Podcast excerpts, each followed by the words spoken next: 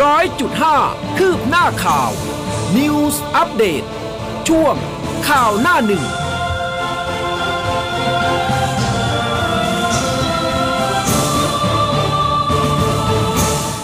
อรุณสวัสดิ์คุณผู้ฟังค่ะ ต้อนรับเข้าสู่เช้าวันอาทิตย์นะคะ 25 กันยายน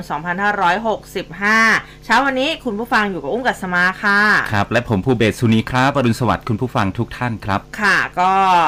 วันนี้หลายพื้นที่นะคะฝนยังตกอยู่อืมโปรยปลายนะคะ ก็สามารถที่จะบอกกล่าวเล่าขานกันมาได้นะสำหรับใน Facebook Live นะ ตอนนี้สัญญาณมาเรียบร้อยแล้วนะคะ ฝากกดไลค์กดแชร์กันเยอะๆด้วยสำหรับวันอาทิตย์แบบนี้นะคะ แล้วก็หน้าเว็บไซต์ของเราเหมือนเดิม news 1 0 0 5 m c o t net ค่ะครับผมนะฮะ พูดคุยทักทายกันเข้ามาได้ วันนี้แหมคุณอุ้มก็มาด้วยสีแดงแรงฤทธิ์มากใช่นะคุณฟังนะคะเหมือนคุณสัตย์สิมาบอกเลยนะคะ ก็ดิฉัน นานๆทีจะหยิบเสื้อสีแดงมาใส่ตอนมีแรกตัวเนี่ยเดียวในตู้นะครับ ผมอะตั้งใจไว้แล้วนะเมื่อวานน่ะเมื่อวานนี้ยังจำได้อยู่เลยว่าวันเนี้ยเป็นวันอาทิตย์อ๋อแต่พอตื่นเช้าขึ้นมารู้สึกว่าวันนี้คือวันจันทร์จิตใจอยากจะทำงานตลอดเวลา ใช่คือแบบคิดว่าเป็นวันจันทร์มันจะได้มีแรงแอคทีฟเออ นี่แบบว่าเตรียมตัวมาทำงานแบบว่าจัดเต็มมาเลยเออนะนี่คุณผู้ฟังบอกว่าฝนตกคุณอุ้มบ่นนะคะ ก็บ่นตามประษานะคะครับเพราะว่า เราก็เป็นมนุษย์ปุถุชนเนาะอ่านนะเรื่องของอ่าอะไรนะฟ้าฝนนะคะ เราก็เป็นแม่บ้านด้วยอืมนะคะ เราก็ต้องบ่นเป็นธรรมดาครับ นะเดี๋ยวจะไม่มีเสื้อผ้าใส่กันนะคะอะคุณผู้ฟังรายงานกันเข้ามาด้วยนะคะ ฝนตกที่ไหนหยุดหรือยังสถานการณ์น้ำท่วมเป็นอย่างไรนะคะ แล้วก็ใครที่อยู่ต่างประเทศถ้าทักทายกันมาได้นะคะสำหรับฮะวันหยุดแบบนี้ทักทายกันมาด้วยนะคะนี่พระสมชายนะครับบอกว่าบางพระศรีราชาฝนตกปล่อยๆอ๋นะอฮะนะคะยังไงก็รักษาสุขภาพด้วยนะคะตัวฝนตกปล่อยๆนี่แหละจะทำให้เราไม่สบายครับนะคะผมอะไปเริ่มต้นกันที่หน้าหนึ่งจากหน้าหนังสือพิมพ์ไทยรัฐกันนะครับฉบับประจำวันอาทิตย์ที่ 25 กันยายน2565 ครับภาวะผิดกติกากกต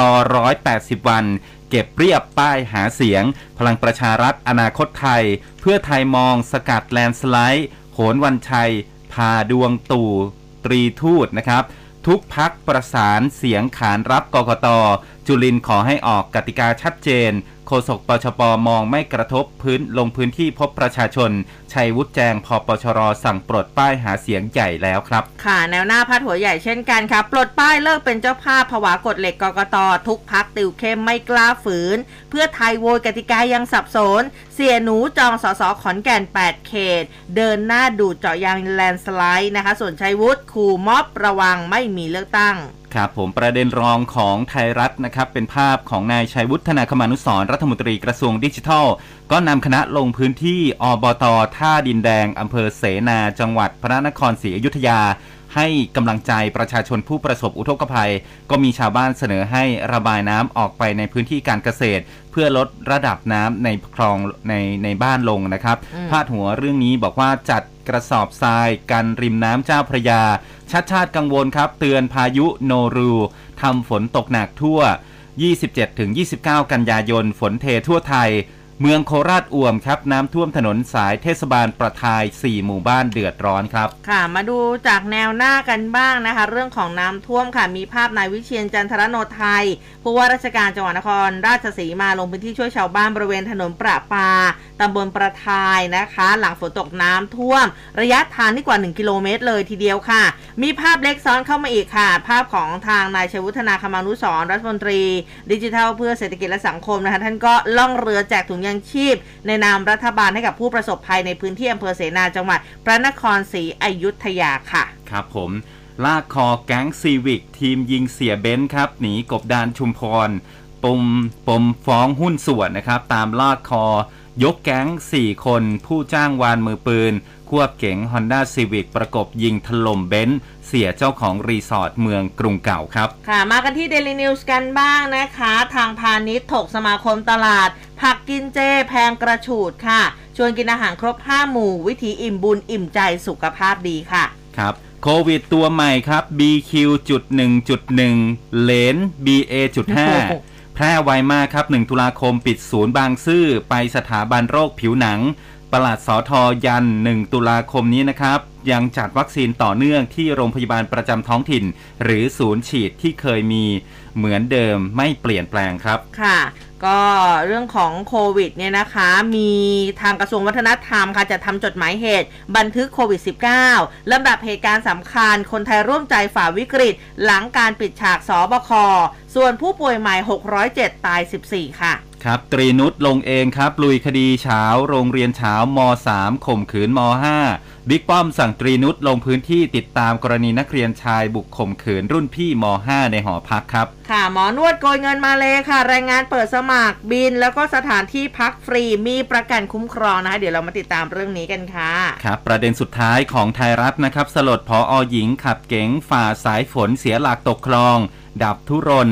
ศพ คารถนะครับ อุบัติเหตุสลดฆ่าชีวิตสาวใหญ่พออโรงเรียน ขับรถเก๋งเสียหลักพุ่งจมคลองชลประทานขณะที่จะไปร่วมงานเลี้ยงตอนค่ำครับ อืมนะคะ ก็ทั้งหมดทั้งมวลค่ะสำหรับหน้าหนึ่งของแต่ละฉบับในเช้านี้ฮะนี่เมื่อวานไม่แน่ใจเหมือนกันว่ามีคุณผู้ฟังหรือว่ามีคนรู้จัก ของคุณผู้ฟังหรือของเราเองไปอยู่ใน Airport Rail Link หรือเปล่าอ๋อเมื่อวานเสียช่วงบ่ายใช่นะคะประมาณสักบ่ายสามโมงครึ่งนะคะของเมื่อวานนี้ค่ะ เพจ Airport Rail Link ค่ะ โพสต์แจ้งเหตุระบบจ่ายไฟขัดข้องกระทันหัน ปิดให้บริการไป 4 สถานีเลยทีเดียวนะคะเนี่ยข้อมูลไล่เรียงกันมาเลยเขาบอกว่า ขณะนี้สถานีหัวหมากสถานีสุวรรณภูมิ เกิดเหตุระบบจ่ายไฟฟ้าขับเคลื่อนขัดข้อง ส่งผลให้รถไฟ ไม่สามารถให้บริการได้ตามปกติ และแจ้งปิดให้บริการชั่วคราวทั้ง 4 สถานี ได้แก่หัวหมากบ้านทับช้างลาดกระบังและสุวรรณภูมิ ขณะนี้ให้บริการเดินรถไม่เต็มรูปแบบ โดยเปิดให้บริการเฉพาะที่สถานีพญาไทสถานีรามคำแหงให้ชานชาลาฝั่งขาออกเมือง ร่วมกันทุก 15นาที ผู้โดยสารที่ซื้อเหรียญโดยสารแล้วสามารถขอยกเลิกเที่ยวเดินทางได้กับเจ้าหน้าที่ ที่ห้องจำหน่ายบัตรโดยสารได้ทันที ผู้โดยสารโปรดเผื่อเวลาในการเดินทาง ขออภัยในความไม่สะดวกและขออภัยสำหรับเหตุการณ์ที่เกิดขึ้น ต่อมาค่ะ แจ้งอีกสถานีรามคำแหงสถานีสุวรรณภูมิ เปิดให้บริการอะก็เปิดให้บริการแล้วให้ชานชาลาฝั่งเดียวด้วย ทั้งไปแล้วก็กลับนะคะ ก็ขออภัยในความไม่สะดวก ซึ่งเหตุการณ์ดังกล่าวแน่นอน สร้างความไม่พอใจให้กับผู้ใช้บริการ ซึ่งก็มีผู้ใช้ทวิตเตอร์รายหนึ่ง โพสต์ถามหาความรับผิดชอบค่ะ บอกว่าเราติดอยู่บนแอร์พอร์ตลิงก์เนี่ยนานมากเลยนะ รถอยู่ที่เดิมอากาศหายใจไม่มี เห็นใจพี่คนหนึ่งมากต้องโทรเลื่อนไฟลต์บิน อีกคนโทรลางาน มีเด็กน้อยอยู่ในนั้นด้วยจะเป็นลมคุณแม่ต้องเดินหาอากาศหายใจให้กับน้อง สงสารมาก แล้วทีนี้ทำไงอะ่ะ มีใครรับผิดชอบอะไรไม่เอ่ยนะคะ หลังจากนั้น5โมงครึ่ง ผู้สื่อข่าวค่ะลงพื้นที่เลยไปตรวจสอบเหตุรถไฟฟ้า Airport Rail Link ขัดข้องเนี่ยนะคะ ก็ขึ้นไปตรวจสอบบนสถานีพบรถไฟไฟฟ้า Airport Rail Link เนี่ย ขบวนหมายเลขข้างรถ 1031 ถึง 1034 จอดเสียอยู่บนรางขาออก มุ่งหน้าสุวรรณภูมิ เจ้าหน้าที่เขาก็มีการระงับการใช้รถไฟฟ้าขบวนดังกล่าว โดยผู้โดยสารที่มุ่งหน้าไปสุวรรณภูมิ มีการเปิดช่องทางด้านในเพื่อใช้ทดแทนช่องทางรถไฟฟ้าที่ขัดข้อง ไปสอบถามเจ้าหน้าที่รักษาความปลอดภัยก็ทราบว่าเหตุการณ์รถไฟฟ้าขัดข้องเนี่ย มันเกิดตั้งแต่บ่ายสองแล้วขณะที่รถกำลังเคลื่อนออกจากสถานีรถไฟหัวหมากไปยังสถานีสุวรรณภูมิ แอร์ภายในรถ ขัดข้องครับทำให้มีผู้โดยสารติดอยู่ภายในขบวนรถไฟฟ้าจำนวนมาก หายใจไม่สะดวกเจ้าหน้าที่นี่ก็ต้องหาทางเร่งเปิดประตู เพื่อช่วยเหลือผู้โดยสารออกมาจากขบวนรถ จากนั้นได้ระงับการใช้รถไฟขบวนดังกล่าวทันที แล้วก็เอาหัวลากจูง เอารถไฟฟ้าขบวนที่ขัดข้องเนี่ยกลับไปซ่อมต่อ ซึ่งเหตุการณ์ดังกล่าวไม่ได้มีผู้ได้รับบาดเจ็บหรือว่าได้รับอันตราย แต่มันก็มีคำถามว่าอืม อ้าวแล้วคนที่เขากำลังจะไปสนามบิน ครับ นะคะเราจะชดเชยเขายังไงนะคะ ต้องเลื่อนไฟลท์เอ่ยอะไรเอ่ย นะคะเอออมอันนี้ก็ไม่แน่ใจเหมือนกันนะคะ น่าจะมีคำชี้แจงออกมาอีกครั้งหนึ่งนะครัคะบเดี๋ยววันนี้ก็ติดตามกันอีกทีหนึ่งแล้วกันอืมนะครับอะเรื่องไม่น่าจะเกิดก็เกิดนะฮะ ใช่ค่ะอะมาที่อีกเรื่องหนึ่งคุณผู้ฟัง BQ จุดหนึ่งจุดหนึ่งเออ มันมายังไงล่ะเนี่ย เป็นเหรนใช่ไหม ออกลูกออกหลานออกเหลนมานะฮะคุณผู้ทำไมฟังนี่ทำไมเขากระจายเร็วขนาดนี้ มีข้อมูลใหม่ออกมาจากศูนย์จีโนมทางการแพทย์ คณะแพทยศาสตร์โรงพยาบาลรามาธิบดีนะครับ ก็อ่าโพสต์ข้อความผ่าน Facebook นะครับ บอกว่า BQ.1.1 เหลนของโอไมครอน BA.5 อืมนี่รุ่นเหลนแล้วนะ คือกับแบบเออ มีเขาเลยต้องไล่เรียงไปสืบสายพันธุ์มาเนี่ยแบบ อืมโอ้เยอะนะ ตอนนี้มันเป็นผีผีปู่ย่าของ B ไม่ตัวโอตัวเคเริ่มเลต้นยหรือยัอะงไม่โอฮะเคเลยก็ตอนนี้เนี่ย BA.5 เนี่ยมันมีการกลายพันธุ์บริเวณหนามต่างจาก BA.5 นะครับ3ตำแหน่งนะสำหรับ BQ.1.1 เนี่ยอืมต่างจาก BA.5 เนี่ย3ตำแหน่งนะฮะ ก็ มีแนวโน้มที่จะมาระบาดแทนที่ BA.5 BA.2.75.2 ด้วยนะครับอืมขณะนี้เนี่ยจำนวนผู้ที่มีภูมิคุ้มกันต่อไวรัสโคโรนา 2019 ทั้งจากการติดเชื้อตามธรรมชาติ และจากการฉีดวัคซีนเพิ่มขึ้นทั่วโลกอย่างต่อเนื่อง ก็ทำให้จำนวนผู้ติดเชื้อรายใหม่ และผู้เสียชีวิตทั่วโลกลดลงอย่างมีนัยสำคัญสำหรับหลายประเทศก็ได้ปรับสถานะให้โควิด -19 เนี่ยเป็นโรคประจำถิ่นแล้วนะครับ ภูมิคุ้มกันในมนุษย์ทั่วโลก ที่มีเพิ่มขึ้นเนี่ยเป็นแรงผลักดันให้ไวรัสต้องเร่งกลายพันธุ์ เพื่อเพิ่มความอยู่รอดนะครับ โดยเฉพาะการเปลี่ยนแปลงบริเวณส่วนน้ำที่อยู่เปลือกนอกของอนุภาคของเจ้าตัวไวรัสเนี่ยนะฮะอืมมันก็ต้องการที่จะหลบเลี่ยงภูมิคุ้มกัน ให้สามารถที่จะแพร่ระบาดไปสู่คนตราบนานเท่านานได้เหมือนกันโอ้มัตาก็มนานเท่านั้นมันก็พยายามจะสู้กับเรานะครับ จากการประสานกับความร่วมมือของนักวิทยาศาสตร์ทั่วโลกในยุคดิจิทัลเนี่ยก็ได้รับความร่วมมือกัน ช่วยกันถอดรหัสพันธุกรรมอืมไวรัสโคโรนา 2019 ทั้งจีโนม ทั้งอัปโหลด ทั้งแชร์ไว้ในบนฐานข้อมูลรหัสพันธุกรรมโควิด ของทั่วโลกเนี่ยนะครับทำให้เราสามารถที่จะรู้เท่าทัน การกลายพันธุ์ของไวรัสตัวนี้ ทั่วโลกได้แบบเรียลไทม์เลยนะฮะอืมในระหว่างที่ผู้เชี่ยวชาญทั่วโลกกำลังเฝ้าติดตามการระบาดของโอมิครอนสายพันธุ์ย่อย BA.2.75.2 ที่พบการระบาดในอินเดียเป็นประเทศแรกเนี่ยนะครับ แพร่ไปทั่วโลกโดย เข้ามาแทนที่ BA.5 และก็ BA.4.6 อย่างช้าๆ ก็สามารถตรวจพบโอมิครอนรุ่นเหลนนะฮะ BA.5 ตัวใหม่ในอังกฤษนะฮะ ก็จะมีชื่อว่า BQ.1.1 นะครับ ก็ถือว่าชื่เขเวลาดูทันสมัยขึ้นอะเนาะเออเป็นแบบเออควรจะเป็นรุ่นที่แบบเปลี่ยนตัวอักษรได้แล้วแหละครับ เพราะว่า BA จุดต่างๆเนี่ยมันมันหลายจุดเกินไปแล้วจนะริฮะงจริงก็มาเป็น BQ จุดหนึ่งจุดหนึ่งอืมนะครับค่ะกลายพันธุ์ เกินหน้า แล้วก็มีแนวโน้มที่อาจจะมาแทนที่โอเมคอน BA จุดห้าที่กำลังเป็นสายพันธุ์หลักที่กำลังระบาดทั่วโลกในขณะนี้นะครับ ทีนี้ผู้เชี่ยวชาญเนี่ยก็กำลังพุ่งความสนใจไปที่เจ้าเหรนเนี่ยนะฮะค่ะ BQ จุดหนึ่งจุดหนึ่งอะตอนนี้จำนวนจำนวนผู้ติดเชื้อเพิ่มขึ้นอย่างรวดเร็วนะครับโอ้โดยเฉพาะอย่างยิ่งที่อังกฤษ ตรวจพบตัวอย่างแรกเมื่อวันที่ 26 สิงหาคมเดือนที่แล้ว ตอนนี้นะฮะ เดือนกันยายนเนี่ยณวันที่ 22 กันยายน พบข้อมูลในฐานของข้อมูลของ g s e t แล้ว 28 รายอืมพบทั่วโลกแล้ว 78 รายนะครับ เรียงตามจำนวนที่พบก็คือ อังกฤษสหรัฐฝรั่งเศส ออสเตรเลีย อิตาลีเดนมาร์กเบลเยียม ญี่ปุ่น ออสเตรียอืมเนเธอร์แลนด์เยอรมนีนะครับอะเดี๋ยวไม่นานคงมาไทยนะผมว่านะฮะ เอาจริงเอ้ยฮะนะแล้วเออเนี่ยคุณหมอเขาก็มีการอธิบายส่วนต่างๆ ของตำแหน่งของมันนะนะครับอืมซึ่งก็อะเราก็ยังแต่ว่าในประเทศไทยยังไม่พบนะ อ่า ยังไม่พบอืมต้องบอกไว้ก่อนนะคะ ยังไม่พบแต่ว่าคือจะมาหรือไม่มาเนี่ยนะ เราก็ต้องป้องกันตัวเองไว้ใช่ครับนะคะ เพราะว่าอย่างที่มีนักวิชาการหรือว่าคุณหมอหลายๆท่านบอกว่าอะสุดท้ายเนี่ยจริงๆเราก็ต้องติดกันทุกคนนะอืมมันก็เหมือนไข้หวัด ซึ่งอะอย่างที่เราทราบหนึ่คนงตุที่ยัลางไม่คติดมเนี่ยเขา เป็นเขาจะประกาศกันแล้วเขาเรียกว่าเป็นซูเปอร์อะไรนะ ไม่ใช่ซูเปอร์สไปเดอร์นะนั่นเป็นเอ่อซูเปอร์ดอทอะไรสักอย่างอ่าเนี่ดอยเจอร์อ่าอ่า Super ซูเปอร์ดอ Dodger เจอร์นะคะ เป็นบุคคลที่ทรงคุณค่าที่นักวิทยาศาสตร์เขาต้องการเออดิฉันก็แซวๆกันอยู่นะ ในกลุ่มไลน์บอกว่า อ้าวนี่เดี๋ยวเรียกค่าตัวเท่าไหร่ดีเผื่อเผื่อนักวิทยาศาสตร์อยากจะได้เลือดของเราหรือว่าอะไรนะเออโครโมโซมอะไรของเราสองคนเอาไปตรวจเนาะเออจริงๆเนี่ย เราก็ไม่แน่ใจเหมือนกันว่าจริง ๆ แล้วเราเคยติดมาหรือเปล่า แล้วมันหายไปเองไหม มันจะมีอยู่ 2 กลุ่มไงเออกลุ่มที่ไม่ได้ติดจริง ๆ เลย ไม่เคยอืมติดเลยอะกับกลุ่มที่ติดแล้วไม่รู้ตัว ไม่รู้เนื้อรู้ตัวแล้วมันก็เออหายไปเองหายไปเองนะนะคะฮะ แต่ว่าเจ้าเหรนโหลนตัวนี้เนี่ยไม่ต้องมาเลยนะ เอาจริงๆไม่ต้องมาเยี่ยมเยียนเรา เราใช่อุตส่าห์รอดมาได้ทุกซีซั่นแล้ว แต่ว่ามีโอกาสเป็นไปได้แหละนะครับ เพราะว่าเราเปิดประเทศแล้ว โดยเฉพาะใช่หลังจาก1ตุลาคมนี้จับตาเลยนักท่องเที่ยวเข้ามานะฮะถูกต้องนะคะตโซอนนนี้ยุโรปเนี่ยเราก็จะแบบฮัลโหลกันเยอะแยะมากมายอืมอย่าไปหนีเขานะนะครัคะบคือถ้าเขามาถามทางอะไรก็ก็บอกเขาไปนิดนึง ถ้ามันไม่ได้ยังไงก็ Google Translate ช่วยไป เอาเหมือนตอนที่อุ้มไปสิงคโปร์นี่ก็ yes no okay อันนี้คือได้บ่อยมาก yes yeah yeah yeah ยิ้มอย่างเดียว ยิ้มหวานเยี่ยมใส่อย่างเดียวนะคะอะพูดถึงโควิด -19 ในเมื่อวานนี้นายแพทย์เจเดชธรรมทัศน์อารีค่ะ ท่านเลขาธิการสำนักงานหลักประกันสุขภาพแห่งชาติหรือว่าสปสชท่านก็บอกว่า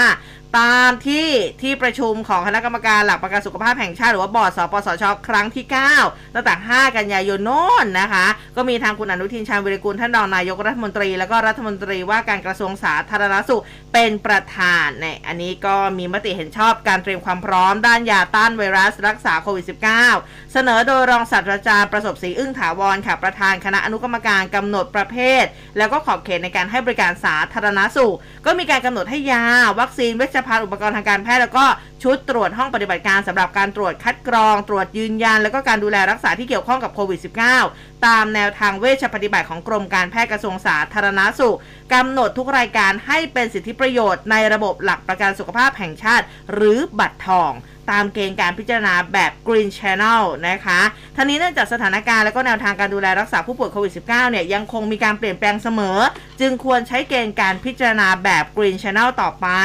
ทั้งนี้ตามประกาศของทางสำนักงานปลัดกระทรวงสาธารณสุขเมื่อวันที่ 27 กรกฎาคมที่ผ่านมา ในการเตรียมความพร้อมด้านยาต้านไวรัสรักษาโควิด -19 เพื่อรองรับการเข้าสู่การเป็นโรคประจำถิ่น ซึ่งก็จะทำให้ประชาชนเนี่ยสามารถเข้ารับการรักษาตามสิทธิ์ โดยให้หน่วยบริการมีการบริหารจัดการยาและเวชภัณฑ์ในระดับปกติตั้งแต่ 1 กันยายนเป็นต้นไปนะคะซึ่งคุณหมอเจเดตนี่ก็คาดเป้าหมายอัตราการจ่ายภาระงบประมาณ อันนี้ก็พบว่างบประมาณที่ต้องใช้เป็นค่าบริการสำหรับโควิด -19 รวมทั้งค่ายา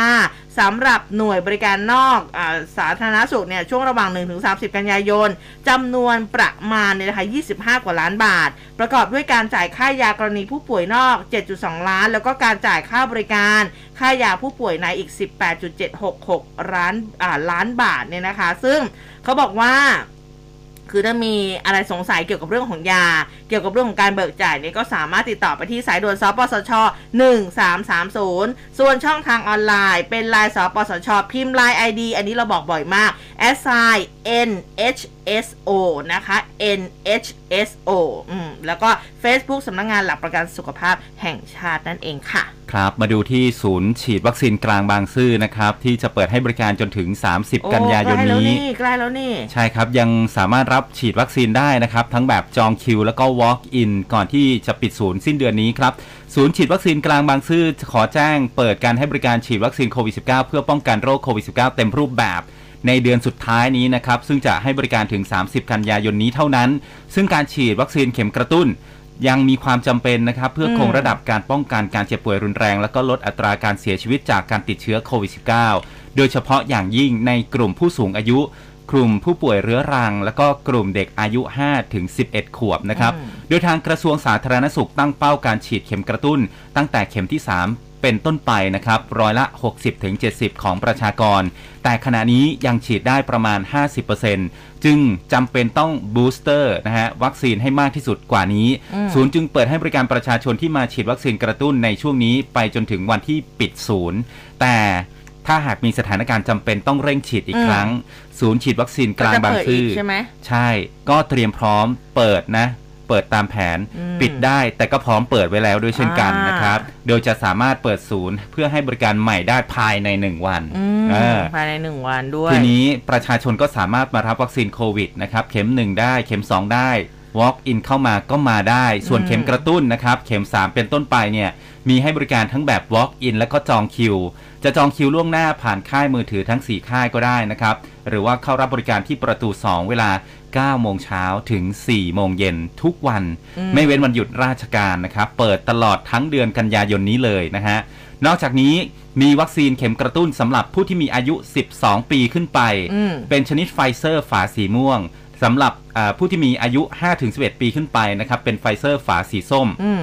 เพื่อความสะดวกรวดเร็ว ก็มาให้ตรงวันเวลาจอง สามารถเข้าจุดฉีดรับบริการได้เลยนะครับอืมแต่ว่า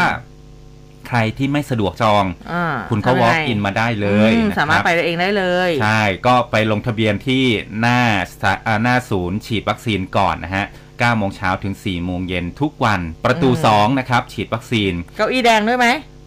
เก้าอี้ไม่ได้เขียนไว้เออไม่เขาแน่ก็มีใจเก้าอี้สีแดงเก้าอี้สีน้ำเงินนะส่วนใหญ่เอาก็ไปดูหจะน้าเป็นแบงานบก็แล้วนี้กันนะครับแต่ส่วนใหญ่ที่ศูนย์ฉีดวัคซีนกลางบางซื่อเนี่ยอุ้มได้รับเสียงตอบรับที่โอ้โห คือเขาบอกเลยว่าการจัดการระบบการจัดการคือดีมากฟาสแปดเออ คือแบบเร็วมากรวดเร็วปื๊ดปื๊ดปื๊ดเลยนะคะ ก็เรียกได้ว่าการอำนวยความสะดวกนี่สุดยอดเลยนะคะ ใครที่อยากจะไปนะวันนี้วันอาทิตย์ด้วยอืมนะคะ ก็รีบไปกันนะคะ เพราะว่าเดี๋ยวศูนย์จะปิดวันที่ 30 แล้ว แต่ว่าใช่จะเปิดต่ออีกไหมต้องมารอลุ้นกันกับเจ้าเหลนฮะ BQ ใช่ไหมเหรียญ BQ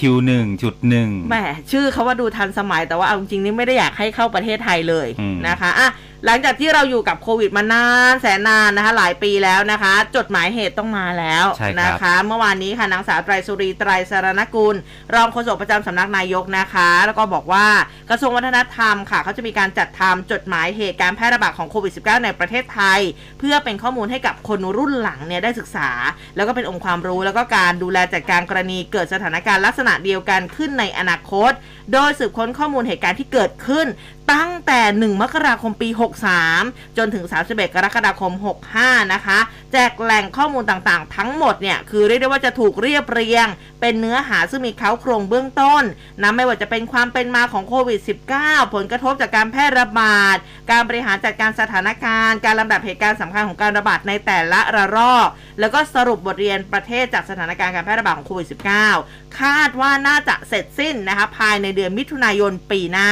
จากนั้นจะดำเนินการตามขั้นตอนทางทะเบียนเพื่อนำเข้าระบบเอกสารจดหมายเหตุของประเทศต่อไปอืมอันนี้ก็ถือเป็นเหตุการณ์สำคัญอย่างหนึ่งเลยนะครับสำหรับบ้านเรานะคะเพราะว่าโอ้โหเราอยู่กับเขามานี่ก็แบบว่าหลายปีแล้วเหมือนกันอืมนะคะอะทีนี้มาที่สถานการณ์ น้ำท่วมกันบ้างครับอ๋ออันคุณนี้ก็ผู้ต้องฟังติดตามนะคะเมื่อวานนี้ ขอไปเริ่มต้นกันที่โพลก่อน ได้ค่ะ มีกรุงเทพโพลออกมาเมื่อวานถามเรื่องของความพึงพอใจ ในการแก้ไขปัญหาน้ำท่วมในกรุงเทพมหานครนะครับอืมก็เขาไปสำรวจความคิดเห็นของคนกรุงเทพเนี่ยนะครับ ที่มีต่อการแก้ไขปัญหาน้ำท่วมไปสัมภาษณ์มาอืม1,203 คนนะครับค่ะอันนี้เป็นกลุ่มตัวอย่าง ก็พบว่าคนกรุงส่วนใหญ่ร้อยละ 52.8 มีปัญหาที่อยู่ อาศัยเกิดน้ำท่วมนะครับ โดยในจำนวนนี้นะครับร้อยละ 48.5 เกิดน้ำท่วมทุกครั้งที่ฝนตก และก็ค่ะร้อยละ 4.3 เกิดน้ำท่วมครั้งแรกตั้งแต่พักอาศัยมาอืมและก็ร้อยละ 47.2 ไม่ไม่เคยเจอน้ำท่วมเลยอ่านนะฮะในในพื้นที่บ้านของเขาเนี่ยนะครับ ผลกระทบที่ได้รับจากปัญหาน้ำท่วมมากที่สุดเนี่ยหนึ่งแน่นอนเลยนะครับ คือการจราจรติดขัดไม่สามารถเดินทางไปไหนได้ คิดเป็นร้อยละ 47.5 รองลงมาครับ เกิดขยะน้ำเน่าเหม็นคิดเป็นร้อยละ 36.8 และก็เกิดผลกระทบต่ออาชีพการงานการเรียนคิดเป็นร้อยละ4 24.4อืมและก็เกิดโรคที่มาจากน้ำนะครับ อย่างเช่นโรคน้ำกัดเท้า เชื้อรา คิดเป็นร้อยละ 15 แล้วก็รถเสียรถพังเนี่ยคิดเป็นร้อยละ 11.3 นะครับส่วนความพึงพอใจในเรื่องของการแก้ไขปัญหาน้ำท่วมในพื้นที่กรุงเทพ พบว่าร้อยละ 58.5 ส่วนใหญ่พอใจนะครับ ค่อนข้างมากถึงมากที่สุดอืมรองลงมาร้อยละ 41.5 พึงพอใจค่อนข้างน้อยถึงน้อยที่สุดนะครับทีนี้พอไปถามว่าอยากให้กทมเนี่ยพัฒนาแก้ไขปรับปรุงเรื่องใดเกี่ยวกับการเกี่ยวกับปัญหาน้ำท่วมในพื้นที่กรุงเทพก็พบว่าส่วนใหญ่นะครับร้อยละ 80.3 อยากจะให้เตรียมความพร้อมในการรับมือมีแผนในการป้องกันน้ำท่วม อย่างเช่น ขุดลอกคูคลองกำจัดขยะนะครับอืมรองลงมาก็อยากจะให้ช่วยเหลือประชาชนที่ได้รับผลกระทบในพื้นที่อย่างทันท่วงทีคิดเป็นร้อยละ 48 แล้วก็อยากให้มีความฉับไวในการแก้ไขปัญหาน้ำท่วมคิดเป็นร้อยละ 46.8 นะครับอืมสุดท้ายถามว่าเชื่อมั่นมากน้อยเพียงใดว่าปีหน้ากทมจะสามารถรับมือปัญหาน้ำท่วมได้ ส่วนใหญ่ร้อยละค่ะ65.8 เชื่อมั่นค่อนข้างมากถึงมากที่สุดว่าก็ก็ แก้ไขได้ไงอืมจะรับมือแก้ไขปัญหาน้ำท่วมได้อืมรองลงมาเนี่ยร้อยละ 34.2 เชื่อมั่นค่อนข้างน้อยถึงน้อยที่สุดนะครับอะอะอันนี้ก็คือ เขาไปสุ่มตัวอย่างมานะคุณผู้ฟังอืมก็พันกว่าคนนะฮะแล้วคุณผู้ฟังล่ะนะคะ เชื่อมั่นแค่ไหนเออมลองบอกเรามาหน่อยสินะคะ ทีนี้เนี่ยก็ต้องไปฟังจากท่านนี้แล้วล่ะ ท่านผู้ว่าราชการกรุงเทพมหานครฮะคุณชัดชาติสิทธิพันธ์เมื่อวานนี้ลงพื้นที่ไปป้อมปราบศัตรูพ่ายนะคะไปโบะเบ้ด้วย แต่ว่าท่านก็ให้สัมภาษณ์เกี่ยวกับกรณีมาตรการรับมือกับน้ำเหนือแล้วก็น้ำหนุนนะคะบอกว่าอืมก็ต้องมีการพร่องน้ำอย่างเต็มที่แล้วก็ให้ต่ำที่สุดเพื่อเตรียมรับมือนะ แล้วก็มีการเตรียมกระสอบทรายไว้อีกประมาณ 2 0 0แสนกว่าลูกนะเพื่อกระจายให้กับชุมชนที่เปราะบาง แล้วก็ได้มีการสั่งการว่าให้จัดลำดับเหตุการณ์ ว่าหากเหตุการณ์แบบนี้เกิดขึ้นอย่างฝนตกที่เขตไหน ให้สำนักการระบายน้ำส่งข้อมูลไปที่เขต แล้วก็เขตเนี่ยต้องรู้ว่าสถานการณ์แบบนี้ต้องเข้าไปดูแลที่ชุมชนไหนก่อนอย่างเช่น การเรียงกระสอบทรายเพื่อป้องกันเหตุที่จะเกิดขึ้น เพราะหากเราป้องกันได้บางส่วนก่อนความเสียหาย อาจจะไม่รุนแรงมาก ซึ่งเอาอาชุมชนเนี่ยมาเป็นแนวร่วมในการแก้ปัญหาด้วย บอกว่าที่ผ่านมาเรามีบทเรียนแทบจะทุกเขตว่าในเวลาที่ฝนตกแต่ละเขตเป็นยังไง ซึ่งแต่ละเขตก็รู้จุดอ่อน แล้วก็ตอนนี้เหมือนเราก็มีบทซ้อมไว้แล้ว แต่ถ้าดูแนวฝนจริง ๆ จะไปกระทบกับภาคเหนือเยอะกว่าของกรุงเทพเนี่ยจะเป็นอ่อนๆนะแต่ก็จะมีน้ำเหนือกับน้ำหนุนมาเสริม ซึ่งก็ได้มีการสั่งให้เรียงกระสอบทราย ริมคันกั้นน้ำเป็นหลัก ก็ย้ำกับพออเขตว่าให้รีบทำนะนะถ้ามีจุดฟันหล่ออันนี้ก็เสริมเข้าไปสำหรับเรื่องของการเยียวยาในพื้นที่เขตลาดกระบังผู้สื่อข่าวก็ถามค่ะท่านชัดชาติก็บอกว่าเบื้องต้นเนี่ยได้มีการให้ถุงยางชีพ แต่การเยียวยาที่เป็นตัวเงิน อันนี้ต้องทำรายละเอียดความเสียหาย แล้วก็ต้องส่งให้ทาง ปพนะคะของกระทรวงมหาดไทย ซึ่งตอนนี้ผอเขตกำลังรวบรวมข้อมูล โดยต้องรอบคอเพราะว่าต้องมีตัวเลขแล้วก็หลักฐานที่ชัดเจน ทีนี้ถามถึงกรณีเรื่องของการตอบโต้ของแอดมินเพจ Facebook กรุงเทพมหานคร กับผู้คนที่เข้ามาแสดงความคิดเห็นคุณชัดชาติก็บอกว่า แนวคิดเราเนี่ยอย่าไปโต้ตอบกัน เพราะเราคิดว่าทุกคนมีสิทธิ์ให้ความเห็นแล้วก็รับฟังทุกปัญหาทุกคำติชม แต่ในส่วนตัวของเราไม่เคยโต้ตอบใคร เพราะเราก็น้อมรับฟังคำติชม โดยเฉพาะคำติ เพราะประชาชนทุกคนมีสิทธิ์จะติได้ ถ้าเป็นเรื่องที่ปรับปรุงได้ เราปรับปรุง แต่ถ้าเป็นเรื่องที่มันสุดวิสัยจริง ๆ ที่ทำตามไม่ได้ หรือเป็นเนื้อหาที่ใช้อารมณ์หรือว่าสร้างความเกลียดชังเราก็คงต้องปล่อยวางไป และเรามาจากการเลือกตั้งเราก็ต้องฟังเสียงประชาชน ที่ผ่านมาก็ปรับปรุงตัว คนแนะนำอะไรมาเราก็แก้ไขให้ดีขึ้นค่ะ อืมนะเสียงครัขบองท่านผู้ว่านะคะฮะก็ยังต้องติดตามนะครับ เรื่องของสถานการณ์น้ำท่วมใช่ในหลาย ๆ พื้นที่เลยนะครับ ใช่ค่ะ เพราะว่าเนี่ยล่าสุดมีคำเตือนออกมาจากกรมอุตุนิยมวิทยาแล้วนะครับมาถึงแล้วเรื่องของโนรูโนรูมาอะแล้วชื่อพายุโนรูแต่หนูไม่อยากได้ แต่หนูไม่อยากได้แต่นะหนูไม่อยากได้ แต่หนูต้องรับไปนะครับ คือตอนนี้เนี่ยกำลังขึ้นฝั่งนะฮะก็เดี๋ยวทางภาคเหนือภาคอีสานก็จะได้รับผลกระทบด้วยนะฮะก็มีคำเตือนออกมาเกี่ยวกับโนโนรูขึ้นฝั่งนะครับ จะส่งผลให้ภาคเหนือภาคอีสานเจอฝนกระหน่อืมำลมแรงนะครับ ตั้งแต่ 27ถึง29 กันยายนนี้นะครับ ไปดูสถานการณ์พื้นที่น้ำท่วม ใกล้ๆกรุงเทพก่อนนะครับค่ะปากน้ำก็อ่วมฮะฝนถล่มเมือง ปริมาณน้ำฝนที่ตกลงมาอย่างต่อเนื่อง ส่งผลให้หลายพื้นที่เกิดปัญหานะครับ โดยเมื่อวานนี้เนี่ยที่ศูนย์พักพิงชั่วคราวเทศบาลอ่าไปอุบลก่อนแล้วฮะค่ะเทศบาลนครอุบลราชธานี นายพงษ์รัตน์พิรมรัตน์ผู้ว่าราชการจังหวัดอุบลราชธานีก็นำคณะลงพื้นที่ออกแจกจ่ายนะเครื่องอุปโภคบริโภคให้กับชาวบ้านที่ประสบความเดือดร้อน จากมวลน้ำของแม่น้ำมูล แม่น้ำมูลใหญ่ แม่น้ำมูลน้อย และก็แม่น้ำชี เอ่อล้นตลิ่งเข้าท่วมบ้านเรือน และพื้นที่การเกษตรของประชาชนบริเวณพื้นที่ลุ่มต่ำ เช่นเดียวกันกับที่พื้นที่นครราชสีมาครับซึ่งปริมาณน้ำจากลำน้ำมูลเนี่ยไหลเข้ามาจากอำเภอเฉลิมพระเกียรติ ลงสู่ลำน้ำมูลที่พื้นที่อำเภอจักรราช และไหลเข้าสู่เขตอำเภอพิมายอืมสูงขึ้นวันละ 5 เซนติเมตรครับ ส่งผลให้น้ำไหลเข้าท่วมบ้านเรือนชาวบ้านที่ปลูกอยู่ริมน้ำกว่า 30 หลังคาเรือน ชาวบ้านต้องเร่งช่วยกันก่อกระสอบทรายป้องกัน เบื้องต้นนะครับทางศูนย์ส่งน้ำและบำรุงรักษาทุ่งสำริดเขื่อนพิมาย ก็ยังคงเดินเครื่องผลักน้ำนะครับผลักดันน้ำเนี่ย20เครื่องอย่างต่อเนื่อง เพื่อเร่งระบายน้ำแล้วก็ผลักดันน้ำที่อยู่เหนือเขื่อนพิมายออกไป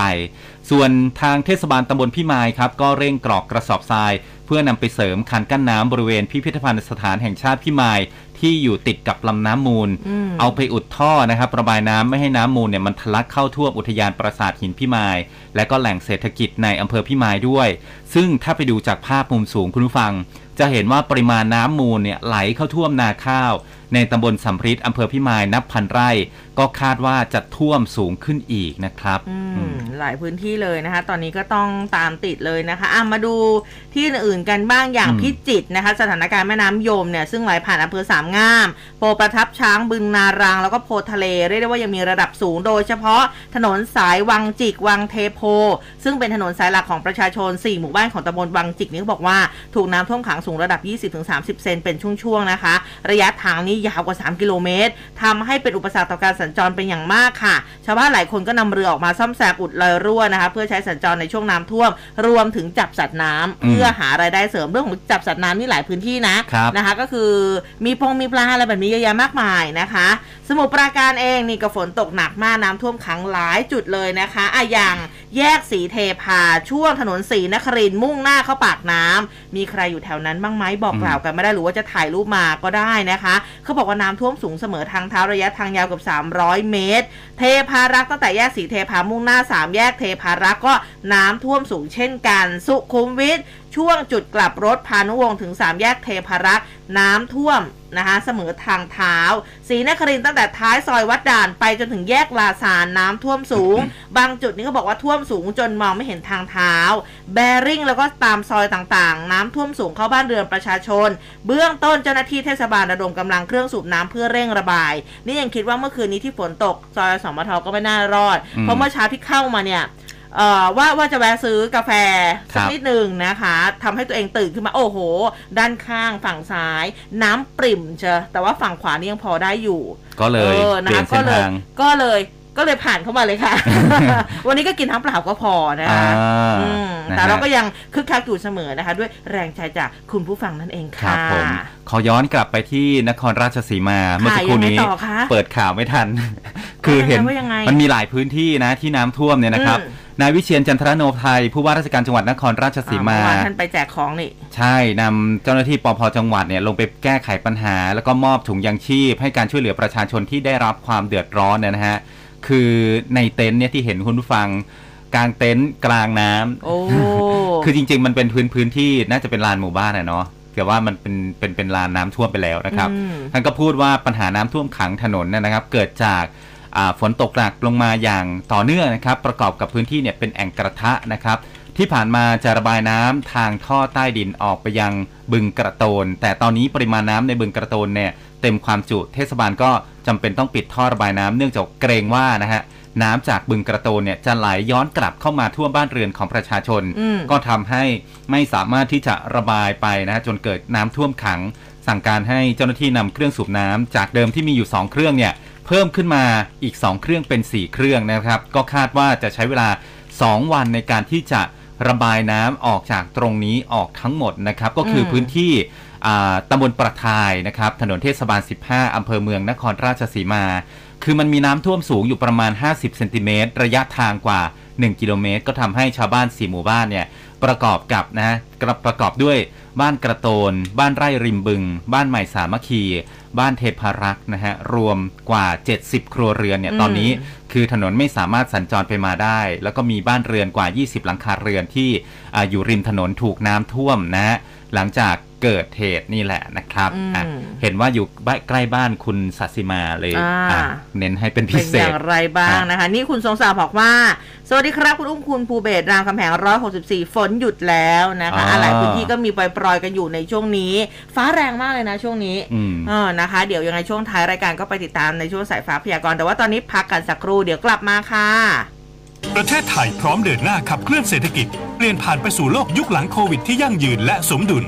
การเป็นเจ้าภาพเอเปกในครั้งนี้ จัดขึ้นภายใต้แนวคิดหลัก Open Connect Balance หรือเปิดกว้าง สร้างสัมพันธ์ เชื่อมโยงกันสู่สมดุล เน้นการอำนวยความสะดวกทางการค้าและการลงทุน ฟื้นฟูความเชื่อมโยง ส่งเสริมการเจริญเติบโตที่ยั่งยืนและครอบคลุม เพื่อการพัฒนาที่มั่นคงยั่งยืน และเป็นมิตรกับสิ่งแวดล้อมของประเทศไทยและของโลก บีกาลิกกระเทียมดำบ่มในอุณหภูมิที่เหมาะสม จากขาวไปเป็นน้ำตาลเข้มไปจนถึงดำ เกิดจากปฏิกิริยาเมลาจึงได้สัมผัสเหนียวนุ่ม ยืดหยุ่น หวานปลายปลายและกลิ่นฉุนลดลง อร่อยมากขึ้น มีส่วนช่วยเรื่องสุขภาพเป็นอย่างดีช็อปมาเนียขอเสนอบีกาลิกกระเทียมดำ 12 กระปุก ปกติราคา 2,580 บาท ลดเหลือเพียง 999 บาท สนใจโทร 02-853-8955ช็อปมาเนียสินค้าดีการันตีโดย M คอไทยเตรียมหารือในการประชุมเอเปก2022 ส่งเสริมการเจริญเติบโตที่เน้นสร้างสมดุลในทุกด้านมากกว่าสร้างกำไร ผ่านการดำเนินธุรกิจอย่างมีความรับผิดชอบ โดยคำนึงถึงสิ่งแวดล้อม การสร้างความมั่นคงทางอาหาร และการเกษตร เพื่อความเป็นอยู่ที่ดีของประชาชน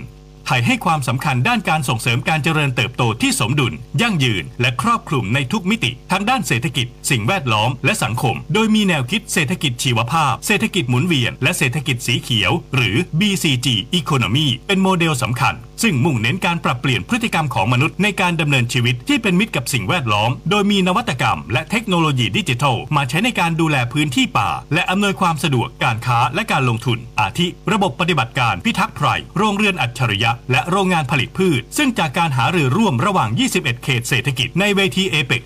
2022 นี้ จะมีส่วนช่วยสร้างมูลค่าเพิ่ม ให้กับสินค้าเกษตรของไทย สร้างรายได้ให้แก่ชุมชน เศรษฐกิจขับเคลื่อน และเติบโตอย่างยั่งยืน ร่วมคุยข่าวผ่านทาง 468 3999 และ Official Line at m c o t News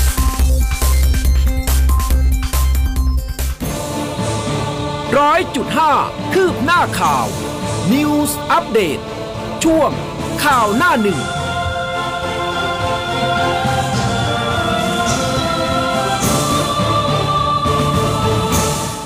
ตีห้ากับอีก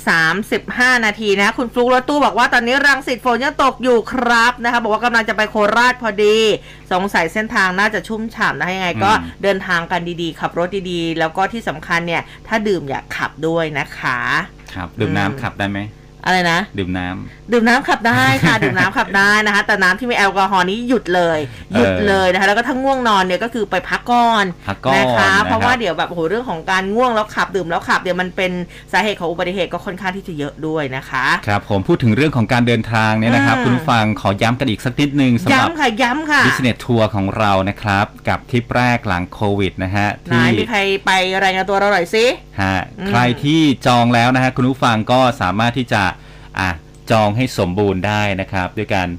โอนค่าจองมานะฮะ ใครที่จองไว้แล้วแต่ว่ายังไม่ได้โอนเนี่ยคือระวังคือไม่อยากให้เสียสิทธิ์ไงใช่นะครัคะบก็อยากจะให้ได้ไปกันทุกๆ คนนะคะส่ที่วนที่จองเข้ามาใช่ส่วนใครที่ยังไม่ได้จองนะครับ ก็ยังมีโอกาสอยู่อืมนะครับ ถ้าอะใครโอนเร็วกว่าคนนั้นก็จะมีเราสิทรับธิ์จำนวนนะครับจำกัดไง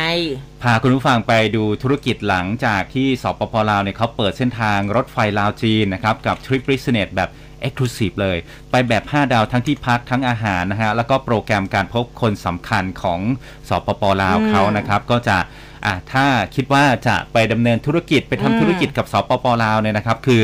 มาทริปนี้เนี่ยครบครบจบที่ตรงนี้เลยนะครัต้บองนะคะ จะได้คือแบบว่าเขาเรียกว่าเปิดโลกเลยกลับมาอืมปุ๊บคุณพร้อมลุยกับธุรกิจคุณได้เลย ใช่ ถ้าเราไปรุยเองถามว่าได้ไหมได้ ก็ได้อยู่ แต่ว่ามันถ้จะไม่ได้แบบครบขนาดนี้เออถ้ามีในระยะเวลาพื่อัคู่นคิดสั้นเออนะคะเออเราก็จะแบบว่ารู้สึกว่ามีความมั่นใจมากยิ่งขึ้นอืมรวมมาทั้งโอ้โหทริปนี้เนี่ยมีเสียงแบบเสียงนุ่มๆฮู้ คือทุกทุกคนอาจจะรู้สึกสยองแล้วแต่อุ้มเสียงพี่ต้นเออต้องเป็นเสียงพี่พี่ต้ต้นนต้องเสียงมีพี่พี่ต้นต้นจมาขับริงกล่อมๆนะคะด้วยนะครับโอ้โหรับรองได้ว่าทริปนี้นี่จะแบบว่า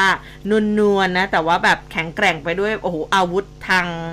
อ่าเศรษฐกิจเยอะแยะมากมายเออนะคะ โดยและที่สำคัญในหัอาวอัจาดรย์ด้วยอาจพิสารวานิชด้วยนะครับอืมอ่าแล้วก็อ่าอ่าเขาเรียกว่าเป็น บุคคลที่เป็นคีย์แมนสำคัญอ่าของสปปลาวด้วยนะครับอืมที่จะมาให้ความรู้เกี่ยวกับเรื่องของกฎหมาย และก็การทำธุรกิจในพื้นที่ต่างๆ ของสปปลาวอืมรับรองไปได้อัดแน่นอัดแน่นความรู้แน่นอนกลับมานะฮะเพียบ ความรู้อืมเพียบแล้วก็สามารถกลับมาต่อยอดทำธุรกิจได้แบบไปโลดได้เลยนะฮะ ถูกต้องนะคะอะมาดูเรื่องของการเมืองบ้านเรากันบ้างเป็นอย่างไร เสียหนูอืมนี่เขาพาดหัวไว้นะเดลินิว เสียหนูโอดเจอการเมืองบล็อกเตะตัดขาครับกามตกกับประชาชนเราอืมใช่ไหมฮะ อ่านะคะคุณอนุทินชาญวิรกูลค่ะท่านรองนายกรัฐมนตรีและรัฐมนตรีว่าการกระทรวงสาธารณสุข ในฐานะหัวหน้าพักภูมิใจไทยเมื่อวานให้สัมภาษณ์ ยืนยันค่ะบอกว่าภูมิใจไทยพร้อมปฏิบัติงาน หลังนะภายหลังคณะกรรมการการเลือกตั้งออกประกาศพร้อมปฏิบัติภายหลังกกตเนี่ยเขาประกาศหลักเกณฑ์ เพื่อเป็นแนวทางให้ผู้สมัครสสแล้วก็พักการเมือง ปฏิบัติตามพระราชบัญญัติประกอบรัฐธรรมนูญนะหรือว่าพรปว่าด้วยการเลือกตั้งสสภายในกรอบเวลา 180 วันก็เริ่มกันแต่ 24 กันยายนที่ผ่านมาแล้ว แล้วก็ประกาศดังกล่าวไม่เป็นอุปสรรคในการหาเสียง เพราะภูมิใจไทย ลงพื้นที่มาตลอดตั้งแต่ปี 62 ศึกษาข้อกำหนดของกกต แจ้งผ่านลายกลุ่มพักตลอดว่าอะไรทำได้อะไรทำไม่ได้ส่วนประเด็นที่มองกันว่าภูมิใจไทย หรือพลังประชารัฐอาจจะมีข้อได้เปรียบเนื่องจากสวมหมวกสองใบที่เป็นพักการเมือง แล้วก็เป็นรัฐมนตรีในรัฐบาลนั้น คุณอนุทินก็บอกว่า เราได้เปรียบเพราะเราทำงานก่อนคนอื่นทำงานหนักกว่าคนอื่น ต้องได้เปรียบกว่า ภูมิใจไทยขยันลงพื้นที่ไม่เคยขาด รัฐมนตรีของพรรคก็ทำงานหนักตลอด เราเอางานหนักเข้าทำมันต้องได้เปรียบสินะคะแล้วก็บอกอีกนะคะท่านตอบคำถามผู้สื่อข่าว ประเด็นที่ได้ประกาศนะบอกว่าพรรคภูมิใจไทยขอเป็นพรรคแกนหลักต้นขั้วการเมือง จะพร้อมเป็นนายกรัฐมนตรีด้วยเลยหรือไม่ ท่านก็บอกว่าต้องถามว่าพรรคภูมิใจไทย เสนอใครเป็นนายก ส่วนคำว่าแกนหลักต้องมีการขับเคลื่อนให้ประชาชนมั่นใจ ไว้วางใจว่าเราทำประโยชน์ให้ประชาชนได้มากที่สุด การจะไปถึงจุดนั้นหากมีสสเยอะ มันสามารถผลักดันทุกอย่างได้ง่ายขึ้น ไม่เป็นอุปสรรคไม่เป็นเหยื่อของการเมืองจากใคร เราทำงานเพื่อประชาชนเต็มที่แทนที่สิ่งเหล่านั้น จะได้รับการสนับสนุนจากคนการเมืองด้วยกัน กลับมีการบล็อกเตะตัดแข้งตัดขา ผลเสียเกิดกับประชาชนไม่ได้เกิดต่อภูมิใจไทย ใครทำงานอะไรย่อมรู้อยู่แล้วว่าเนื้องานเนี่ยเป็นยังไง คนที่ไม่ทำงานไม่เข้าใจและพูดออกมาก็เหมือนกับปล่อยไก่ มันทำให้การเมืองไม่เข้มแข็งและเราไม่หวั่นไหวนะคะ และท่านก็ยังพูดถึงการเปิดตัวว่าที่ผู้สมัครสสขอนแก่นจำนวน 8 เขต จาก 11 เขตว่าภูมิใจไทยมั่นใจ ผู้สมัครสสทั้ง 8 เขตเนี่ยสู้ได้ ส่วนอีก 3 เขตที่เหลือเริ่มทยอยนะเตรียมทยอยเปิดตัว ซึ่งทางคุณเอกราชช่างเหลาสสบัญชีรายชื่อพรรคภูมิใจไทย ในฐานะผู้สมัครสสขอนแก่นเคซีก็ได้รับมอบหมายให้เป็นผู้ประสานงาน แล้วก็กำลังดำเนินการอยู่ค่ะ ครับผมฮะ อีกทางฝากฝั่งหนึ่งนะครับ เมื่อวานนี้ราชกิจจานุเบกษา ก็เผยแพร่ระเบียบของกกตว่าด้วยการเลือกตั้งนะครับ ด้วยวิธีการหาเสียง แล้วก็ลักษณะต้องห้ามในการหาเสียงเลือกตั้ง สสฉบับที่ 3 พศ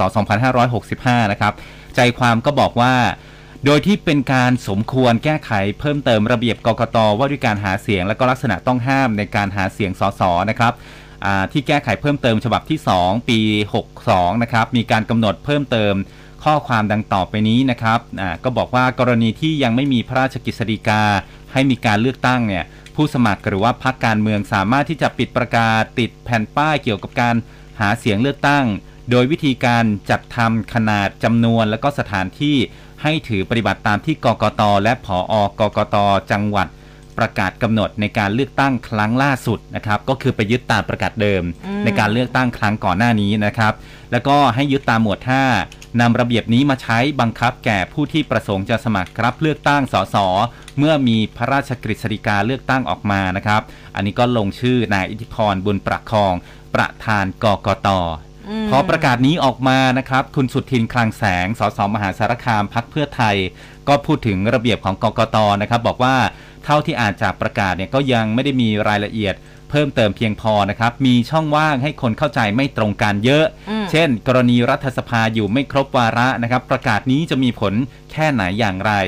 ประการที่ 2 บางระเบียบในข้อกฎหมายเดิมเนี่ยระบุว่าการช่วยเหลือประชาชนที่ประสบภัยพิบัติอย่างประเพณีสามารถทำได้อืมเพียงแต่ว่าให้เก็บรายการค่าใช้จ่ายเอาไว้ แต่พอฟังประกาศก็ไม่ได้ยกเว้นให้ช่วยได้ หรือว่าการที่ผู้สมัครพรรคการเมืองจะไปประสานองค์กรอื่น เพื่อช่วยเหลือประชาชนในกฎหมายเนี่ยทำได้ แต่ระเบียบกกตก็ไม่ได้พูดถึง รวมทั้งการติดป้ายหาเสียง การกำหนดขนาดป้ายเหล่านี้ก็คงต้องมีการอธิบายเพิ่มเติม ไม่เช่นนั้นนะฮะก็จะเป็นการอเอาช่องว่างเนี่ยเกิดการเอาเปรียบแล้วก็กันแกล้งกัน ก็เสนอว่าให้กกตเนี่ยคุณจัดสัมมนากับพรรคการเมืองนะ ชี้แจงแนวทางการปฏิบัติให้ละเอียดอีกครั้งหนึ่งเถอะอืมเพื่อเปิดให้ซักถามให้เกิดความเข้าใจที่ตรงกันชัดเจน และนำไปสู่การปฏิบัติได้อย่างยุติธรรมอือืมม นะคะอะมีเรื่องอื่นไหมคะสำหรับเรื่องของการเมืองเอาก้าวไกลเขาก็ออกมาพูดเหมือนกัน ว่าตอนนี้เนี่ยทางก้าวไกลกำลังยกร่างแนวทางปฏิบัติเกี่ยวกับการหาเสียงอืมคือในเชิงรายละเอียดเนี่ยเขาบอกว่ากกตเองก็ยังไม่นิ่งเท่าไหร่นะฮะก็พูดเป็นเสียงเดียวกัน บอกว่าได้รับเรื่องร้องเรียนจากหลายพื้นที่ว่ากกตบางจังหวัดก็โทรมาหาผู้สมัครให้เอาป้ายลง ก็ทำให้สับสนว่าเอ๊ะแล้วแนวแนวทางไหนที่มันทำได้ทำไม่ได้นะฮะอืมเจ้าหน้าที่กกตเองก็เข้าใจตรงกันหรือเปล่า ไม่ได้บอกสสผู้สมัครนะครับสมาชิกพักบางคนก็เก็บข้อมูลในส่วนของพักการเมืองอื่นที่เป็นสสหรือว่ารัฐมนตรีทำอะไรมีสุ่มเสี่ยงหรือไม่ทางก้าวไกลเขาก็เก็บไว้นะฮะก็บอกว่าอันนี้ไม่ใช่จับผิดนะ แต่ว่าถ้าหากมีการมาจับผิดเรา เราก็จะเอาข้อมูลนี้เนี่ยมาเปรียบเทียบว่าทำไมเราโดนคนอื่นไม่โดนอืมทำเหมือนกันนะครับค่ะเออ อันนี้กกตต้องชี้แจงแบบ ให้หนักๆขึ้นแล้วแหละนะฮะอืมคงจะต้องมีการสัมมนาอาจจะต้องเหมือนให้ที่แบบคุณสุทินพูดไว้กระนะฮะจ่างเอออมทำให้เข้าใจได้มากขึ้นอะคุณกดอะไรคะฮะ คำนวณเงินเหรอคะเปล่าอ๋อนึกว่าคำนวณเงินว่าเอ๊ะแต่ว่าเราจะอะไรยังไงนะคะเพราะว่าอะไรทำไมเศรษฐกิจตอนนี้เนี่ยคือสินค้าเนี่ยตอนนี้โอ้โหราคานี่ก็ปรับขึ้นอยู่ แต่ว่าทางรัฐมนตรีว่าการกระทรวงพาณิชย์เขาก็สั่งคุมเข้มอยู่เหมือนกันสำหรับราคาสินค้าหลาย ๆ อย่างนะคะ คุณจุริลักษณะวิสิทธิ์รองนายกรัฐมนตรี และรัฐมนตรีว่าการกระทรวงพาณิชย์ค่ะ ก็บอกว่าการปรับขึ้นค่าแรงขั้นต่ำนะคะซึ่งก็จะมีผลตั้งแต่ 1 ตุลาคมเป็นต้นไป กระทรวงพาณิชย์จะเข้าไปดูแลราคาสินค้าอย่างเข้มงวดเหมือนที่ผ่านมาเลยนะโดยในตอนนี้เนี่ย สินค้าหลายรายการมีการปรับราคา แต่ว่าเขาปรับลดลงนะเออมอย่างน้ำมันปาล์มขวดนะคะบรรบรรจุขวดนะ ก็กำชับหน่วยงานที่เกี่ยวข้องไปตรวจสอบแล้วนะ บอกว่าก็เหลือสต็อกน้ำมันปาล์มเก่าอยู่มากน้อยแค่ไหน เพื่อมีการปรับราคาใหม่ให้สอดคล้องกับต้นทุนที่แท้จริง ส่วนต้นทุนราคาอาหารสัตว์ที่มีการนำเข้าในช่วงที่ค่าเงินบาทอ่อนค่า บอกว่าที่ผ่านมากระทรวงพาณิชย์ช่วยผ่อนปรนมาตรการในการนำเข้าเป็นกรณีพิเศษ แล้วก็มีการลดภาษีนำเข้า เพื่อไม่ให้เป็นการเพิ่มต้นทุนการนำเข้าอาหารสัตว์ ขณะที่การดูแลราคาสินค้าอุปโภคบริโภคกระทรวงพาณิชย์เขาก็มีราคากำกับตามโครงสร้างต้นทุนอยู่แล้วอะพูดถึงสินคงสินค้าพูดถึงอะไรที่เราก็ทานกันอยู่บ่อยๆ กาฟงกาแฟอะเมื่อวานนี้แอบเห็นอเมซอนนี่เขาประกาศขึ้นราคาอีกรายหนึ่งแล้วนะคะ ทุกเมนูเริ่มที่ 5 บาท เริ่ม 1 ตุลาคมอืมเออใครที่เป็นคอกาแฟนะคะทำไงอะ หลายพื้นที่นะคะ แล้วก็หลายยี่ห้อด้วยตอนนี้เขาก็ค่อยๆที่จะเริ่มปรับขึ้นมาทีละนิดทีละนิดเดี๋ยวค่อยมาดูกันว่าอาจจะมียี่ห้อไหนปรับขึ้นอีกหรือเปล่าครับในวันที่ 1 ตุลาคมค่ะอืมผมผมขอการเมืองอีกเรื่องหนึ่งอ๋อได้ลืมค่ะไป มีที่อ่าสววันชัยเขาออกมาโพสต์ทำนายอ่อ๋อมีการทำนายทายทักการตัดสินของดวงดาววันที่ 30 กันยายนนี้ทำไมคะ ที่ศาลรัฐธรรมนูญจะวินิจฉัยอ๋อว่าพลเอกประยุทธ์จันทร์โอชาเนี่ย ดำรงตำแหน่งครบ 8 ปีหรือไม่อ่าพึงรู้กันไว้ว่า การตัดสินของดวงดาวกับการตัดสินของมนุษย์เนี่ยแตกต่างกัน ดวงดาวไม่รับสินบนและไม่รับการวิ่งเต้นของมนุษย์ด้วยศาลจะตัดสินว่ายังไงไม่รู้จริง ๆ แต่ดูจากดวงดาวแล้วไม่รอดอืมโดยเฉพาะดาวอาทิตย์กับดาวศุกร์เป็นอริกับดวงเมืองยิ่งไปกันใหญ่ ซ้ำแรงขึ้นซะอีกนะครับ ก็หมายถึงความรักความผูกพันของผู้มีอำนาจ ผู้ทรงอิทธิพล เปลี่ยนเป็นอริศัตรูคู่อาฆาตกัน จากมิตรกลายเป็นศัตรูจากคนรักกลายเป็นเกลียดชัง แถมดาวดวงจันทร์นะฮะก็ดับอับแสงยิ่งทำให้มวยมรณาไปกันใหญ่อืมไม่มีดาวดีดวงไหนมาฉุดรั้งช่วยเหลือไว้เลย ตั้งแต่วันนั้นถึง 30 กันยายนเลข 5 ดาวพฤหัสยังเป็นวินาศอยู่5เสียงตามดวงดาวยังยืนยันแข่งขันอยู่ไม่เปลี่ยนแปลง เพียงแต่เลขหนึ่งดวงอาทิตย์นั้นเป็นอริจะถาโถมเข้ามาหรือไม่นะครับอ่าในวันชัยก็บอกว่ามีแนวโน้มสูงนะครับว่า ดาวศุกร์เลข 6 ผสมปนเปมาเป็นอริด้วย เคลื่อนไปเคลื่อนมาอาจจะตกที่เลข 6 ก็เป็นไปได้ เพราะว่าดวงดาวที่ปรากฏวันนั้นเนี่ยมีเลข 5 เป็นหลักตามด้วย 1 และก็ 6 มันวนไปวนมาอยู่อย่างนี้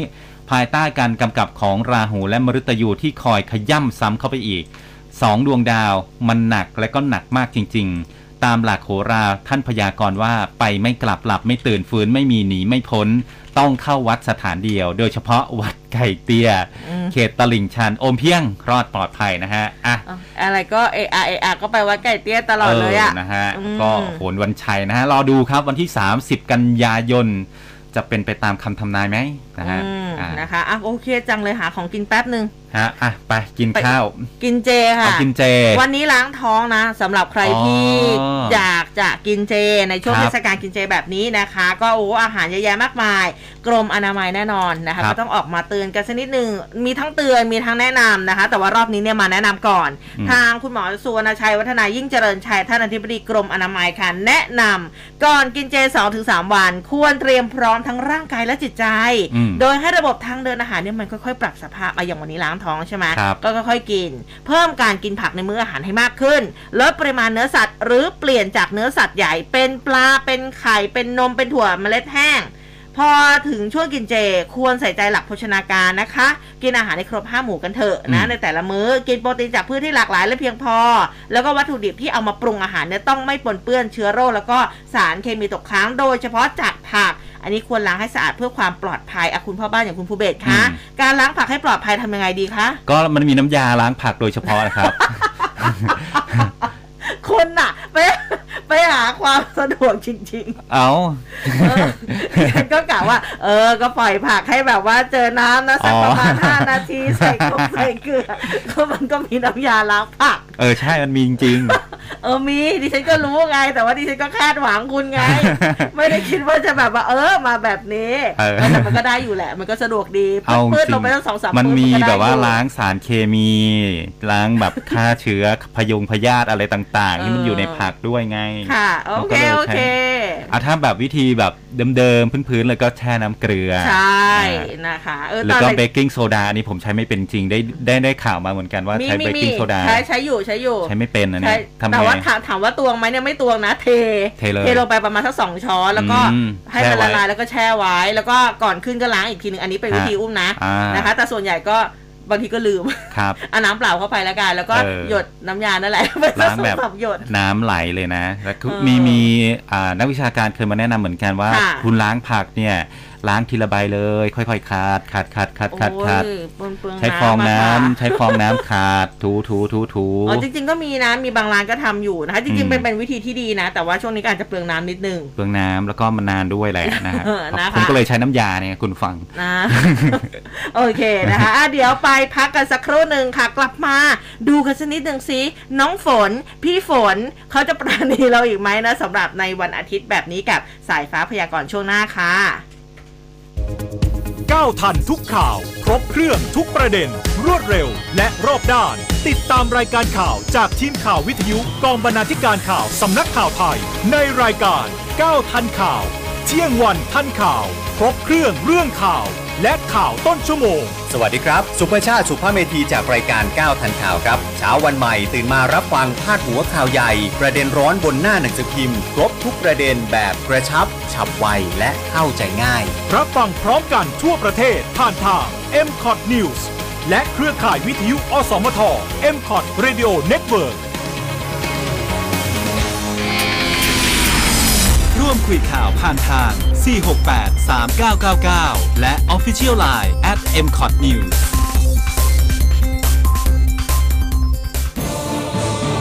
ร้อยจุดห้าคืบหน้าข่าว News Update ช่วงข่าวหน้าหนึ่ง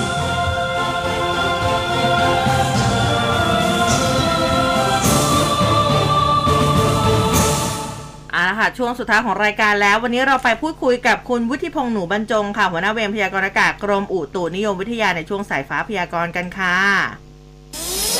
สายฟ้าพยากรณ์โดยกรมอุตุนิยมวิทยา สวัสดีค่ะครับผมสวัสดีครับ ค่ะสำหรับเช้าวันอาทิตย์แบบนี้ค่ะ คุณวุฒิพงษ์คะสภาพดินฟ้าอากาศบ้านเราเป็นอย่างไร แล้วก็เรื่องของโนรูด้วยค่ะมีความคืบหน้าอะไรไหมคะครับเอาสภาพ อากาศโดยรวมถ้าเป็นวันนี้นะครับ โดยรวมยังมีลักษณะของร่องมรสุมที่พาดผ่านนะครับ บริเวณประเทศไทยตอนบนอยู่ ดังนั้นอ่าโดยทั่วไปนะครับ ฝนยังเยอะแล้วก็ค่อนข้างจะตกบ่อยอืมโดยเฉพาะทั้งภาคเหนือ ภาคตะวันออกเฉียงเหนือ ภาคกลาง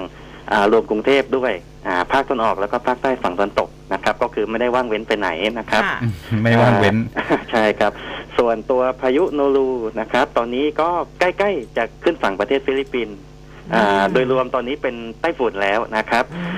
แล้วก็จะมีการเคลื่อนตัวไปทางทิศตะวันตก แล้วก็จะลงทะเลจีนใต้ ตอนนี้จากข้อมูลนะครับ คาดว่าจะขึ้นฝั่งประเทศเวียดนามประมาณในช่วงวันที่27 ถึงวันที่ 28 ตรงนี้นะครับ ซึ่งในช่วงนั้นเองอก็จะดึงให้ลมมรสุมตะวันตกเฉียงใต้มีกำลังแรงขึ้นนะครับ ทั้งสองปัจจัยนะครับก็คือพายุเคลื่อนขึ้นขึ้นเวียดนามแล้วถัดไปก็จะ เคลื่อนเข้ามาบ้านเราในลักษณะที่อ่อนกำลังลงนะครับ แต่ว่าอ่าเนื่องจากอิทธิพลนะครับ ของเขาถึงแม้ว่าจะไม่ได้แรงระดับไต้ฝุ่นแล้วในในช่วงที่ขึ้นฝั่ง แต่ว่าจะทำให้บ้านเรามีฝนตกหนักได้นะครับ โดยเฉพาะตั้งแต่ในช่วงวันที่ 27 ถึงวันที่ 1 ตุลานะครับ อืมค่ะ แล้วตามภาคอื่นๆล่ะคะสำหรับอะช่วงวันนี้ค่ะ เป็นยังไงบ้างคะ ครับ ตามภาคอื่นๆนะครับอ่าโดยภาพรวมนะครับอ่า ฝนจะอยู่ 70ถึง80เปอร์เซ็นเกือบทั้งหมดเลยนะครับ ก็จะมีทางภาคใต้ฝั่งตะวันออกเท่านั้นเองที่มีฝนอยู่ 60เปอร์เซ็นส่วนฝนตกหนักถึงหนักมากจะมีได้นะครับ ในภาคเหนือ ภาคตะวันออกเฉียงเหนือแล้วก็ภาคกลางนะครับ อืม ค่ะ ภาคใต้มีส่วนไหนน่าเป็นห่วงไหมคะอ่าส่วนที่เป็นห่วงก็คือฝนที่สะสมอยู่เรื่อย ๆ ตรงนี้นะครับ ก็น้ำท่วมก็ยังยังมีความเสี่ยงอยู่นะครับ อืม ค่ะ แล้วเอ่อวันช่วงอาทิตย์ไม่ใช่อาทิตย์หน้าสิสัปดาห์หน้าอะลองลองประเมินได้ไหมคะ เราประเมินได้ไหมว่าเอ่อเรื่องของฟ้าฝนเนี่ยจะเป็นยังไงบ้างคะช่วงต้นสัปดาห์อ่าครับ ก็เดี๋ยวผมให้ช่วงที่มีความเสี่ยงนะครับ ช่วงที่มีความเสี่ยงก็จะเป็นในช่วงวันที่อ่า27 จนถึงวันอ่า27 กันยายนนี้จนถึงวันที่ 1 ตุลาคมนี้นะครับ ซึ่งเป็นช่วงที่พายุเข้าเข้าเข้ามาใกล้นะครับอืมอ่าค่ะตรงนี้แหละครับฝนจะเริ่มตก เพิ่มมากขึ้นอีกครั้งหนึ่งนะครับ อืม ทั่วประเทศนะครับ ค่ะ แต่จริงๆ คืออย่างวันพรุ่งนี้เนี่ย ฝนมันจะซาลงไหมคะ แล้วคือมามาเริ่มหนักในวันที่ 27 หรือว่าก็คืออ่าก็ครับเริ่มหนักก็ใน26เลย ก็โดยโดยภาพรวมอ่าวันวันนี้วันนี้วันพรุ่งนี้ฝนค่ะ ยังยังค่อนข้างเยอะอืมอืม อ่าแล้วก็ในช่วงวันที่อ่ามันมันจะไม่เหมือนกันแต่ละภาคนะครับ อืมฮึก็วันที่ 27 28 นะครับ แต่ว่าถ้าโดยส่วนใหญ่ 27 28 ตรงนี้ฝนจะซาลงนะครับ อ่า แต่ว่า อ่ามันก็จะมีนะครับ เรื่องมรสุมที่จะเข้ามาในวันที่ 27 ด้วยนะครับอืมอ่าเพราะฉะนั้นถ้าเป็นภาคใต้เนี่ย 27 ก็จะเริ่มเยอะอีกนะครับ แต่ว่าอืมถ้าเป็นภาคอื่นๆโดยรวมนะครับ ก็จะเป็นวันที่ 18 มั่ง 29 มั่งนะคค่ะรับที่ที่ฝนจะกลับมาเยอะ แล้วก็อ่าเป็นลักษณะของอ่ามืดมืดฟ้ามัวดินประมาณนั้นโอ้นะครับโอ้ขนาดนั้นเลย กลัวเลยนะคะเนี่ยเอ๊ะเราควรจะออกจากบ้านดีหรือว่าควร work from home ดี เออนะคะอะโอเคค่ะ วันนี้ขอบพระคุณมากนะคะ ครับค่ะขอบคุณครับสวัสดีครับสวัสดีค่ะ ครับ สวัสดีครับอะสำหรับสัปดาห์หน้าก็เตรียมตัวนะ รับมือนะคะอืมมืดฟ้ามัวดิน แต่ก็ไม่รู้เหมือนกันว่าจะมืดในช่วงไหน จะตลอดครับทั้งวันไหมหรือว่าจะเดี๋ยวเป็นติดตามรายวันละกันเออครับนะคะอะอันนี้อันนี้บอกกันคร่าวๆใช่คุณธนงศักดิ์บอกว่าฟังอยู่นครนายกนะครับน้ำท่วมออกลำบาก อืมนะคะ น้ำท่วมออกลำบากด้วยเป็นแล้วกำลัก็งใจให้ครับแล้วก็เหมือนกับว่าติดเดี๋ยวโควิดด้วยสองขีดด้วยสองเอาขีแล้ดวด้วยห้าวันนะคะแต่ว่ายังไม่ดีขึ้นเลยนะอุ้มก็เลยสอบถามไปว่าได้ไปหาหมอหรือเปล่าหรือว่าทานยาตามอาการนะคะก็บอกว่าคือน้ำท่วมนี่ก็ออกลำบากอยู่เหมือนกันนะคะ อืมอืมยังไงนะฮะดีโทรโทรไปหนึ่งสามสามศูนย์ก่อนไหมนะครัคะบลองลองลองไปปรึกษาดูนะคะ ว่าเออถ้ามีอาการ คือห้าวันแล้วว่ายังไม่หายเราควรจะอืมต้องทำอย่างไรครับอืมะคะได้กินยาหรือยังอ่ายาของหมอเนี่ย